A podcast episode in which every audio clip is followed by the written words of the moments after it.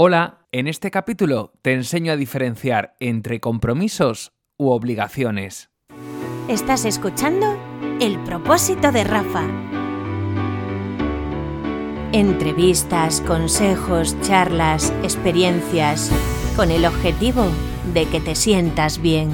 El propósito de Rafa unos minutos para seguir creciendo. ¿El compromiso o la obligación? Ya. ¿Cuál es la diferencia? Eh, hombre, es que hay diferencia. Yo creo que el compromiso es algo cuando mm, tú adquieres algo voluntariamente y la obligación es que por pelota lo tienes que hacer. Ahí está. ¿Tú Pues siempre me dice lo de ahí está. A ver si voy a hacer mejor la sección que tú. No, no, lo que pasa es que tú eres un tío que escuchas activamente, que eres empático y que además tienes un compromiso con la audiencia y con, y con este programa en este caso y que además eso hace que tenga éxito. ¿Sabes por qué? Porque el compromiso es lo que acabas de decir. Fíjate, hay una reflexión que dice, el compromiso es lo que transforma una promesa en realidad. Mm. La diferencia entre un compromiso, un compromiso y una obligación está en que el compromiso es voluntario. Tú eliges que lo estás haciendo y por ello tienes una serie de elecciones y renuncias a otra serie de cosas. Cuando uno se compromete con algo, tiene que hacer una serie de renuncias, pero elige hacerlo de manera voluntaria y libre. Aquí está el matiz de la libertad. Eso es muy importante. ¿eh? Y cuando uno tiene una obligación, es lo que tú has dicho, no le queda más narices, no tiene esa libertad de elección. Al no tener esa libertad de elección, no te queda más camino, no tienes como más caminos que coger. Por eso fíjate tú, y ahora que nos estás escuchando a través de Poniendo las calles, si cuando haces algo lo haces por compromiso o lo haces por obligación. Un ejemplo claro. Yo voy al trabajo y tengo un compañero o un vecino que vive cerca y entonces siempre le llevo en mi coche. Yo siempre pongo el coche.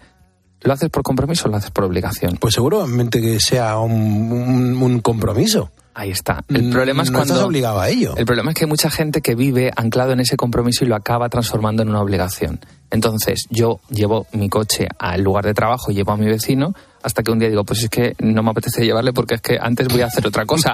Pero ya tengo creada la obligación mental de cómo le voy a dejar tirado, ¿no? Este, este comentario siempre viene, ¿no? O el típico, la típica reflexión que ocurre ahora de me voy a apuntar al gimnasio. ¿Lo haces por compromiso o lo haces por obligación? Porque aquí la diferencia está en que cuando tú lo haces por compromiso, lo haces por un compromiso contigo mismo, vas.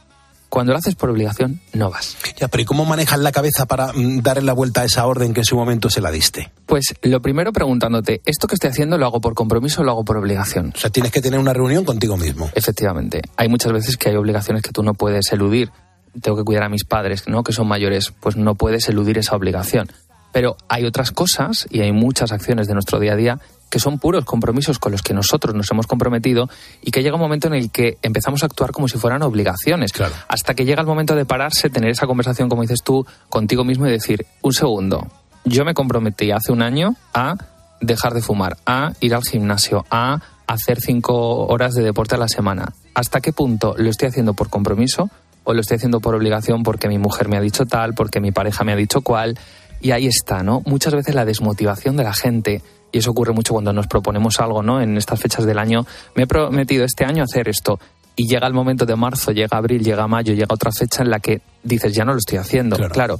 ¿Hasta qué punto eso era una obligación o era un compromiso? las obligaciones es difícil que se mantengan en el tiempo. Los compromisos con uno mismo al final te hacen que te motives y la obligación normalmente no lleva asociado una motivación. Ya, yo hay, eh, no me gusta hablar de mí, pero mm, yo creo que a mucha gente le pasa, Rafa, que, que se traiciona a sí mismo, porque a lo mejor se ha puesto un compromiso, eh, se ha marcado un objetivo, una dieta de adelgazamiento, y de repente le ponen un tiramisú encima de la mesa y se come medio tiramisú.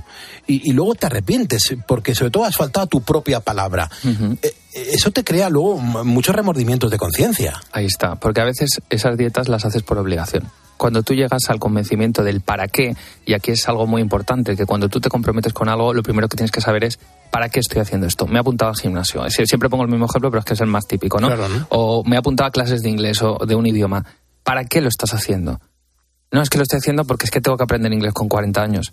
Eso no es un objetivo. O sea, el porque sí es una obligación. El tengo que esto es lo que hay, no hay elección, si no lo hago, esas son palabras que al final o frases que implican obligación. Sin embargo, cuando tú estás haciendo una dieta porque te has propuesto para adelgazar, para tu salud, claro. el para qué es la salud, si te ponen el tiramisú, vas a tener mayor motivación para decir, no, espera, no lo voy a tomar, pero no lo tomo no porque me digan que no tengo que hacerlo, sino porque tengo un objetivo claro. Esto que has escuchado pertenece a un extracto de radio Pero si quieres más información, aprendizajes o píldoras gratuitas, presta atención. Más info en www.rafarodrigocoach.com. Espero que este podcast te haya servido y ya sabes, puedes compartirlo con quien tú quieras. Por cierto, como siempre digo, si no puedes cambiar una situación, cambia tú y todo cambiará.